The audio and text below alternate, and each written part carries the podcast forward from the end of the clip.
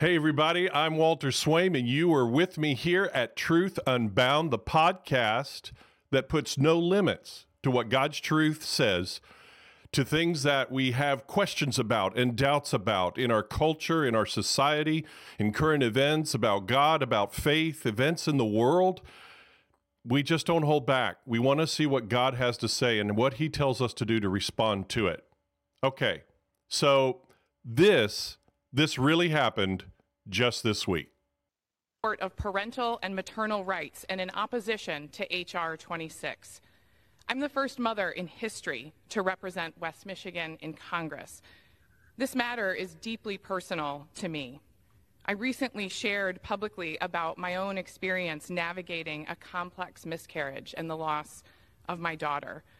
As a pro choice Christian who chose life, this issue is so personal to me. My faith informs my actions, but it doesn't dictate the policy of an entire nation. And further, when I read the scripture, I turn to passages and I'm guided by passages like Jeremiah 1, verses 5, which states, I knew you before I formed you and I placed you in your mother's womb. It doesn't say the government's womb or the speaker's womb, it says the mother's womb. I believe life is precious, but I reject the idea that if I embrace the sanctity of life, I also must be forced to invite the federal government in to regulate it. We must protect families from unnecessary government intrusion into the most sacred and personal decisions of our the lives and our children's expired. lives. Thank the you. gentlelady's recognized. Wow. Just wow. Well, credit goes to Greg Price and C SPAN for this tweet and video clip and bringing it to our attention. So, this representative, this woman who supposedly professes Christ, says she's a follower of Jesus, now as a representative for her constituency in Western Michigan in Congress, uses Jeremiah 1 5, uses holy scripture to justify her opposition to a bill proposed by Congress to save the lives of children who survive abortions. She opposed it. And based on biblical grounds, she says. This is beyond wrong and immoral on so many levels, and we're going to show why. And we're going to do that from a true understanding of, of what God simply and plainly says in His Word. Let's do that right now.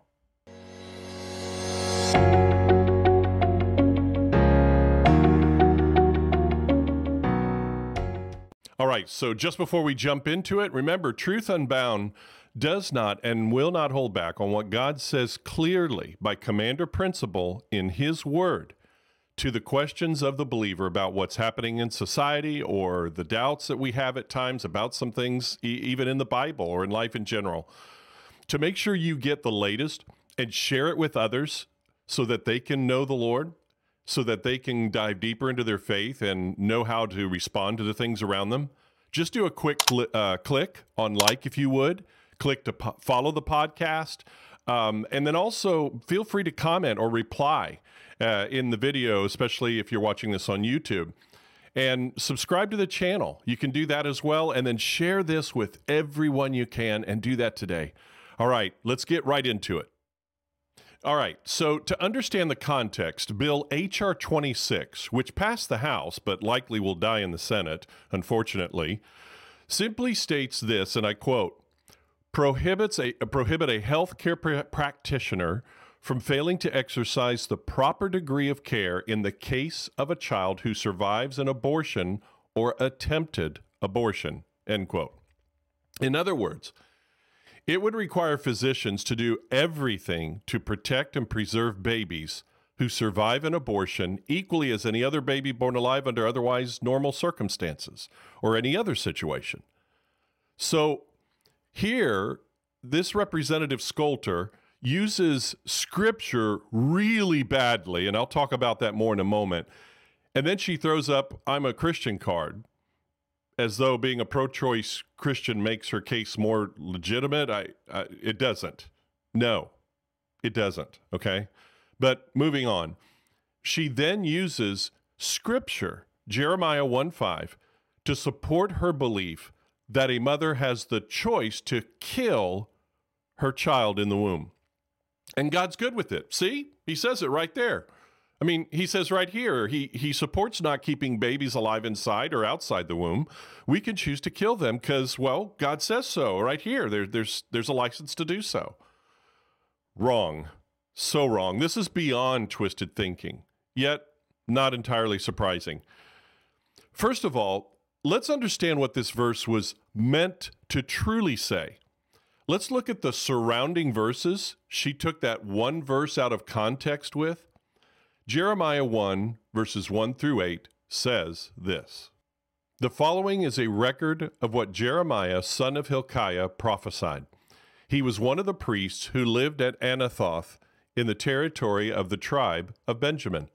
The Lord began to speak to him in the thirteenth year that Josiah, son of Amon, ruled over Judah. The Lord also spoke to him when Jehoiakim, son of Josiah, ruled over Judah. And he continued to speak to him until the fifth month of the eleventh year that Zedekiah, son of Josiah, ruled over Judah. That was when the people of Jerusalem were taken into exile. The Lord said to me, Before I formed you in your mother's womb, I chose you. Before you were born, I set you apart. I appointed you to be a prophet to the nations. I answered, Oh, Lord God, I really do not know how to speak well enough for that, for I am too young. The Lord said to me, Do not say I am too young, but go to whomever I send you and say whatever I tell you. Do not be afraid of those to whom I send you, for I will be with you to protect you, says the Lord. So the verse she quotes, Representative Skolter quotes, was an and is actually about God's hand being on Jeremiah before he was actually born, and that God had a special purpose for him to carry out, that God determined for him even before he was born. Now, the application of that truth being that God has a sacred attention and purpose that he puts upon each person and in their lives long before they're born. His sovereign will and love for each of us begins at conception, even before then, even before we're born into this world. So Representative Skolter's point is found in what she says here. Quote, My faith informs my actions, but it doesn't dictate the policy of an entire nation. End quote. Yes, yes, it does. It guides both. Ma'am, the faith you speak of is to guide us not just personally, but also the community and nation, not just part of our lives, but all our lives, including political belief. That faith is where we as a people, a nation, get our moral order and authority. It's why we have laws on the books at every level of government in the nation describing what a crime, in, crime is and what its punishment is, such as murder, rape, theft, and other crimes. They're based on the Word of God, you so proudly quote, and they're used in the national, regional, and local levels of government, the nation, as you say, to guide the moral, the, the moral uh, behavior and the moral attitude of its people. Now, I can give her kudos for at least one little thing. She is consistent with her beliefs. As misguided and wrong as un- and unbiblical as they are and blasphemous to God as they are in comparison to the Bible and its clear teaching, she says she lives by.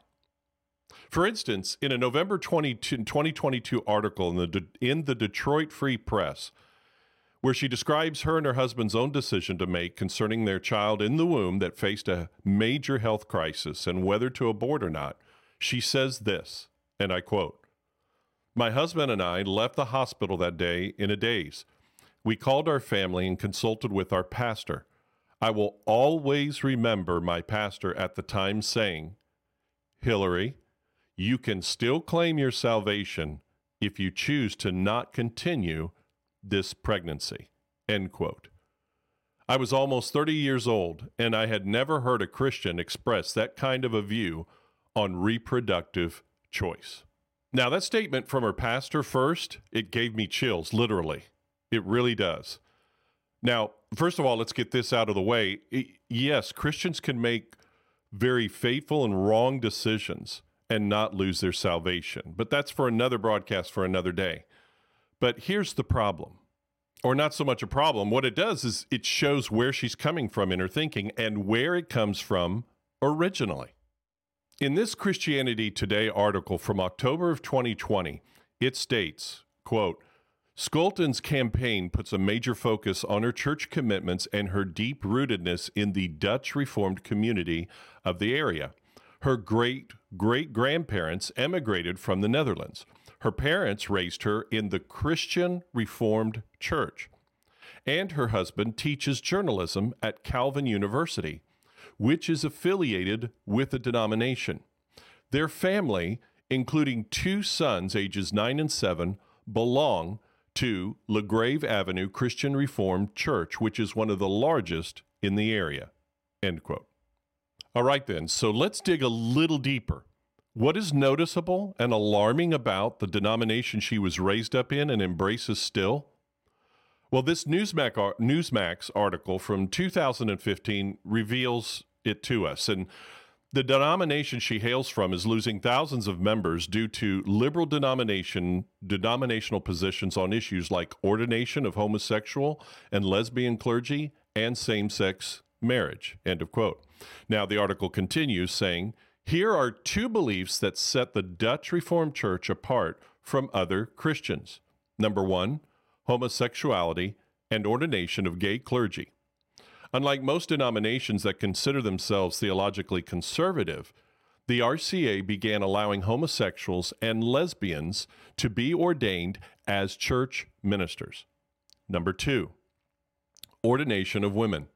While the RCA claims to be a biblically conservative denomination, its stance on the ordination of women as pastors, elders, and deacons, stands contrary to most other theologically conservative denominations. According to the RCA, the denomination changed its position on women in church leadership in 1972 when it made women eligible to become church elders and deacons. Seven years later, the denomination allowed women to be ordained as ministers of word and sacrament. So that explains a lot. If this type of corrupted teaching from the Bible is pumped into your mind all your life and you don't examine it with an open mind and heart as an adult with the true understanding of what the what the word of God says, then naturally she would think and believe this way. She has been duped by her false Bible teachers and the fruit of it is being born right in front of us and right in front of us in Congress. Let me add one more point. Hillary Scholter goes on to say, quote, and further, when I read the scripture, I turn to passages, I'm guided by passages like Jeremiah 1 verses verse 5, which states, I knew you before I formed you, and I placed you in your mother's womb. It doesn't say the government's womb or the speaker's womb. It says the mother's, end quote. Now, I said before I'd come back to this and mention this and how bad this is. And here's the moment. She not only lifted it out of context, she also twisted its actual intended meaning by Jeremiah and by God to justify her leftist beliefs and applies it to the government and whatever else she wants it to say. The words in my mother's womb is a simple statement of fact that he was in the womb of his mother. That's how it works. No man can have a womb. Well, wait, maybe maybe she probably believes that too, uh, but I digress. But again, it just states a normal fact. For emphasis, being in physical formation in the womb of his mother, that God had his hand on Jeremiah. It is a statement of God's sovereignty and providence in his life, not about whether government has a hand in guiding laws about what happens in it. Ah, it may sound cute and witty, but in reality, it's an atrocious, bungling misuse of the Word of God and a prime example of how not to interpret and not apply Bible truths. It's heresy. Yeah, I'm a little upset about this, but indulge me for the moment. Well, thank you for everything and, and being part of this podcast today. And I hope it's helped you to understand how important it is to handle God's Word appropriately and truthfully and not in a way that mishandles God's very words for personal glory or to set an agenda you already have in mind. And by the way, what Jeremiah says is true for you as well. God made you in his image, he does not make a mistake. big mistake we've all made is that you and I, once out of the womb, we make sinful choices for right and wrong. And because of that, we choose to sin against God and His commandments, and because of that, we are judged by it. But this same God who judges us also loved us enough to send His Son to die for your sin and mine and rise from the dead to give you eternal life. If you'll call on Him today and put your trust in Him, ask Him to save you, to forgive you, to take over your life, believe in Him and what He's done, believe in the one who knew and loved you from conception in your mother's womb, then He will save you. Hey, don't forget to click on like or click to follow, subscribe, and share this with everyone you know today. And remember to follow Jesus, because when you do, you'll always follow the truth.